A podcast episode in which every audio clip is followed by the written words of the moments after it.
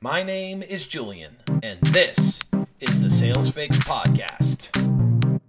It's you, the salespeople across the world that make the world a better place. You've brought down prices, you've increased quality, you've caused the guarantee, the warranty, the return policy, hundreds of thousands of dollars. discussions, interviews, sales quick tips. Everything to sharpen the saw and make you a better salesperson. Hey, sales warriors, welcome back for another episode of the Sales Fix podcast. Uh, my name is Julian. I am the host of the Sales Fix podcast. I'd like to welcome you to the show if it's the first time that you're listening.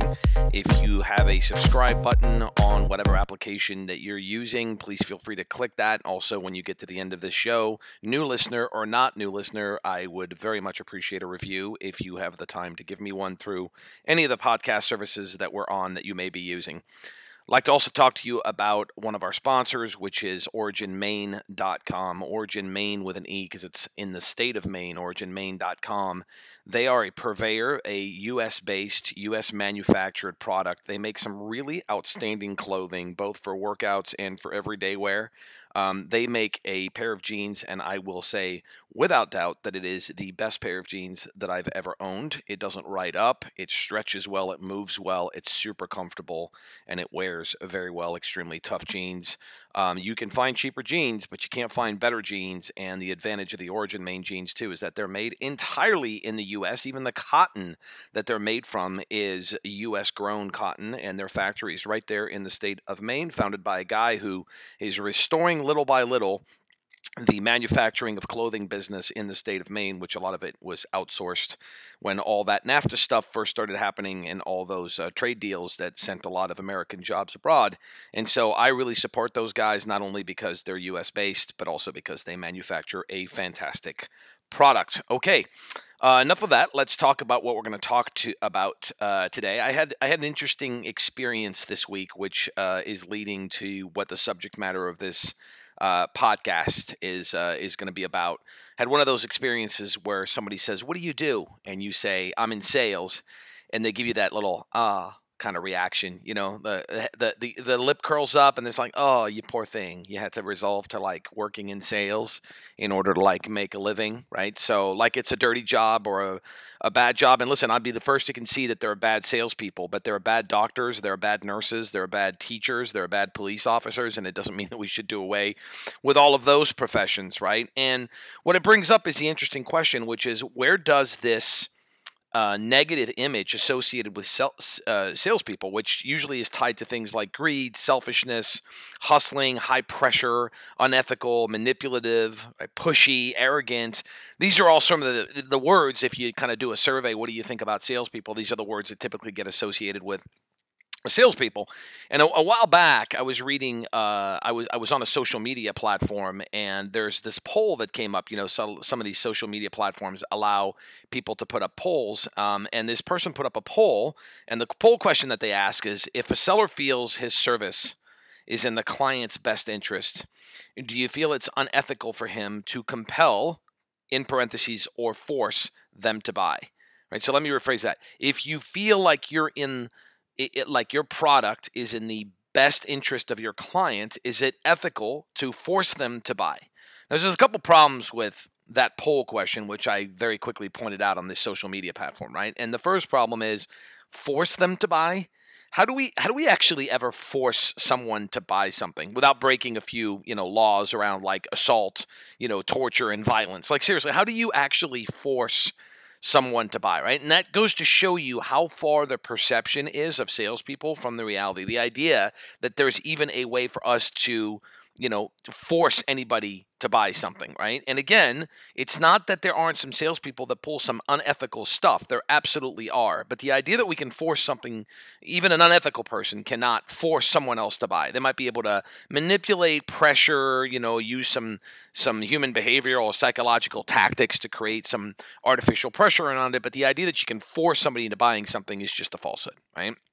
And manipulation is not the same thing and manipulation often often gets seen as a bad thing. I've done a podcast episode on that subject, right? But remember, manipulation is also used in extremely ethical ways, not just by salespeople, but by all kinds of you know, other professions, right? I manipulate my my uh, teenager to get good grades in school. I do that by putting a reward system in place. I do that by you know having a failsafe that if he doesn't complete work assignments and I find out about it from the teachers that he's going to lose his phone, for example, he's going to lose some privileges.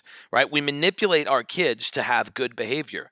We manipulate um, other a, a whole a whole bunch of other in professional circumstances manipulate people to make the right decision.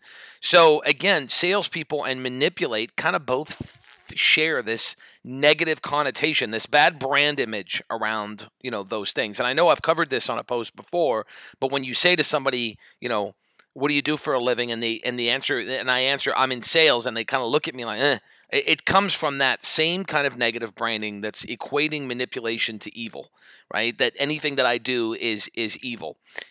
but if I think back, right, about that post, that poll that they put, it was it was incomplete really because what they didn't cover was the intent and the intent matters right so they said if you feel that my service is in the client's best interest okay feels not exactly the word i'd want to use there i would want to know not feel that my product is the client's best interest before i actually start to manipulate things in order to compel them to buy. But again, I don't necessarily want to compel them to buy. That's part of the problem, right? So we need to understand that if we're an ethical and professional salesperson, we do not manipulate people to buy.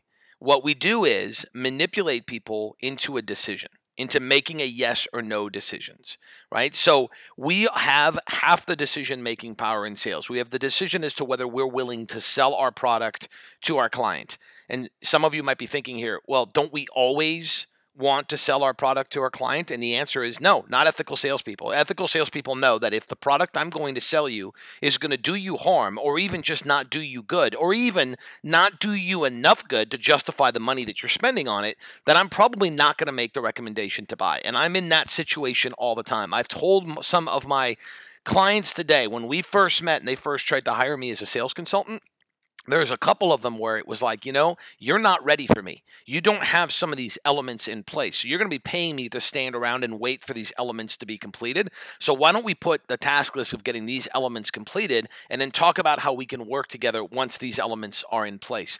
And those are some of the clients that trust me the most now because they know I won't try to just sell them something for the sake of selling something. So again, and in those this in those situations, I'm not manipulating a sale. I'm manipulating the decision. So in that case, it was the 50% of the decision that was mine.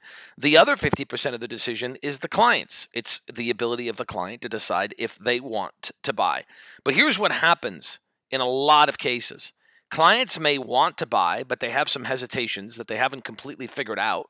They have some uh, you know, let's call it emotional luggage that gets kind of in the way of that because they had a bad buying experience with a similar company or because they had a bad buying experience with a non similar company. There are going to be a whole bunch of different things uh, that affect a client's willingness to actually pull the trigger and buy something, even once they've made the logical assumption or the logical conclusion that it's actually a viable and healthy product for them to buy.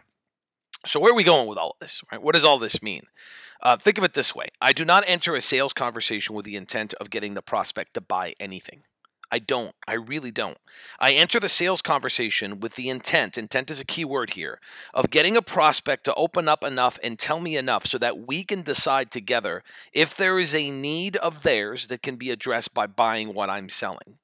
Hopefully that makes much more sense. That intent means now, do I sometimes manipulate? Sure. I sometimes manipulate in order to get them to open up enough for me to be able to help them make that decision. I sometimes manipulate them into, uh, for example, comparing me to the best available alternative versus comparing what I'm selling to the perfect solution because the perfect solution doesn't exist. But the pushing and pulling that I use as a sales technique is, def- is designed to qualify or disqualify the fit for my product or service as it ties to whatever issue that they're trying to serve. And either a- answer is acceptable. Right? There's a large difference between listening only to make the sale after asking a series of manipulative questions and versus listening to determine whether or not they should even buy. And you know, there's an actually another word for manipulation with the right intent, and that word is leading. That's what leaders do. Leaders manipulate people with the right intent. They manipulate people to help them get more out of it. Have you ever been in a sales situation, or I'm sorry, a work situation, where somebody has manipulated you into doing something that initially you didn't want to do, and then you get to the end of it and you're like, I can't believe I could pull that off? What about a personal trainer? That's essentially what a personal trainer is. I, I, don't care what anybody says. There's nobody in their right mind that enjoys exercise. We sometimes enjoy the results of exercise. Some of us do, right? Some of us don't. But there's no person in the right mind that says, man, it just feels good when I'm doing 100 push ups, right? So, what does a physical personal trainer do is they manipulate you through getting through the pain of doing those 100 push ups because they know about the payoff on the end. And then if you connect to that payoff on the end, you're like, that was awesome. That's actually actually why a lot of people hire personal trainers. You really don't need them to go exercise. You can go exercise without a personal trainer, right? And You can read a series of books or look at a series of videos online to give you ideas of what exercises you should be doing based on what it is that you're trying to do lose weight, build muscle mass, be stronger, be faster, whatever it is. But really, when we go to a personal trainer, when we go to a coach, when there's a coach on a football team, he's manipulating the entire football team to do a series of exercise and a series of practices and to hit and to sweat and to work hard and to just be in a relatively painful situation. And he's manipulating them to do that because it serves their best interests. It's a win-win on the tail end of that when they come out of that. And what do we do? We call that person a great leader. So, enough with the idea that manipulation is automatically a bad thing. A chiropractor manipulates your back in order to make pain go away. If you like, they actually, believe it or not, call it a manipulation, right? So, yes, as a sales professional, you need to be able to influence and even occasionally manipulate people into action or decision. Sometimes you influence them to buy, sometimes you influence them not to buy, right? But the mount the mindset at the outset of this conversation, the mindset that you walk in is this intent to find a fit and this intent to come to a decision. And here's the delineator on this. If you're ever trying to really spell it out, here's really what the ultimate delineator on this because this is something that gets lost in the shuffle most of the time. People say, well, that's high pressure. High pressure is when you're pushing for somebody to say yes. That's high pressure. When you're pushing them to buy. It is not high pressure to set the expectation of and push for a decision, yes or no, especially when your attitude is, I'm okay with either decision. I just want you to make a decision. I want us to be able to close the chapter on this, right? Do this decision. So, I have a friend who's afraid of heights. And about 20 years ago, we were on this trip in Central America and we ran across a spot where he could go bungee jumping and he's afraid of heights. So you can imagine there was a lot of fear associated with the idea of going bungee jumping. Now, I would say to you that I manipulated him over the course of the, you know, 30 or 40 minutes or 50 minutes that it took for us to make the decision if he was going to do this or not, and including the last five minutes of hesitancy when he was actually strapped to the bridge, strapped to the rubber band, and about to jump off this bridge and do a bungee jump at that time, but my manipulation wasn't do it. My manipulation was make a decision either or. You're you know what the consequences are. How will you feel if you walk away from this bridge and didn't jump after you went through all the trouble of strapping in and doing all of that kind of stuff? Now, how will you feel if you jump off and it's not as good as you expected or it's scarier than you expected or whatever it is? So my manipulation was to push him to a decision. I was not vested either way in whether he jumped off that bridge or didn't jump off that bridge because I knew or at least I had trust that he wasn't going to kill him, right? So if he was jumping off a bridge to kill himself, that would have been a different scenario. I've got vested interest in getting him not to jump off the bridge. But in that particular scenario, my manipulation was to get him to make a decision, not to stay hanging on to that bridge for another 30 or 40 minutes, only to have, say, the bungee jump companies say, okay, that's it. You've had enough time. You got to come back over the rail. Now you're not doing it. Now that decision has been robbed away from him, and he's lost the power that's associated with making that decision. So we push for a decision, but the decision is yes or no. And to some extent, there's an element of manipulation in that, or I would call it an element of leadership because that's what leaders do. They push us, they prod us, they get us to do things that are outside of our comfort zone. You have a lot of buyers out there that need your product, but they haven't bought it yet. And you have to ask yourself why. And the main reason is not lack of information, usually. The main reason is nobody has mapped out the options for them in a clear enough way that they feel that they're making an intelligent and decided choice. So the choice still feels risky. If you can move or manipulate, quote unquote, your clients into a position of making a yes or no decision based on intelligent analysis of the data, and then also getting to the point where you conclude this is as much as data as we have. So is there an element of risk? Yes. Is that risk acceptable? Then, you know, you make the decision, but you push them to a decision. And that's what makes great salespeople.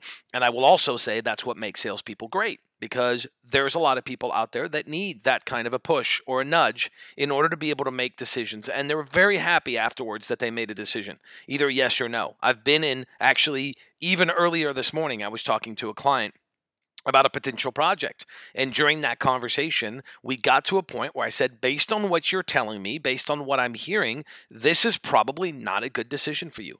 It, it represents too much risk with not with that without enough upside. So at this point, it just, you shouldn't do it. And there was actual relief from that person at the end of that conversation saying, all right, now I don't feel like I'm going to have missed out. I made the best decision based on what was available to me at the time. We are in sales typically in roles of leadership as it relates to other human beings around us because we're pushing them and helping them get to the point where they're making smart and better decisions. Okay, if you enjoyed this episode of the Sales Fix podcast, do me a favor, share it with somebody. There's typically a share button on whatever app you're using to listen to podcasts, or if there's a specific piece of it, share it and send a message to a friend. And if you want more information about us, you know how to find us online. If you'd like us to come in and train your team or work with some of your team members on this or any other sales issue, please reach out to us through the website. Hope you enjoyed this episode of the Sales Fix podcast, and we'll see you on the next one. Get out there and sell something. You've been listening to the Sales Fix podcast. For more sales tactics and tips, visit the blog section at salesfix.com. That's salesfix with two X's. We're on Twitter at salesfix, Facebook, and LinkedIn. If you'd like help training your sales team, email us at info at salesfix.com.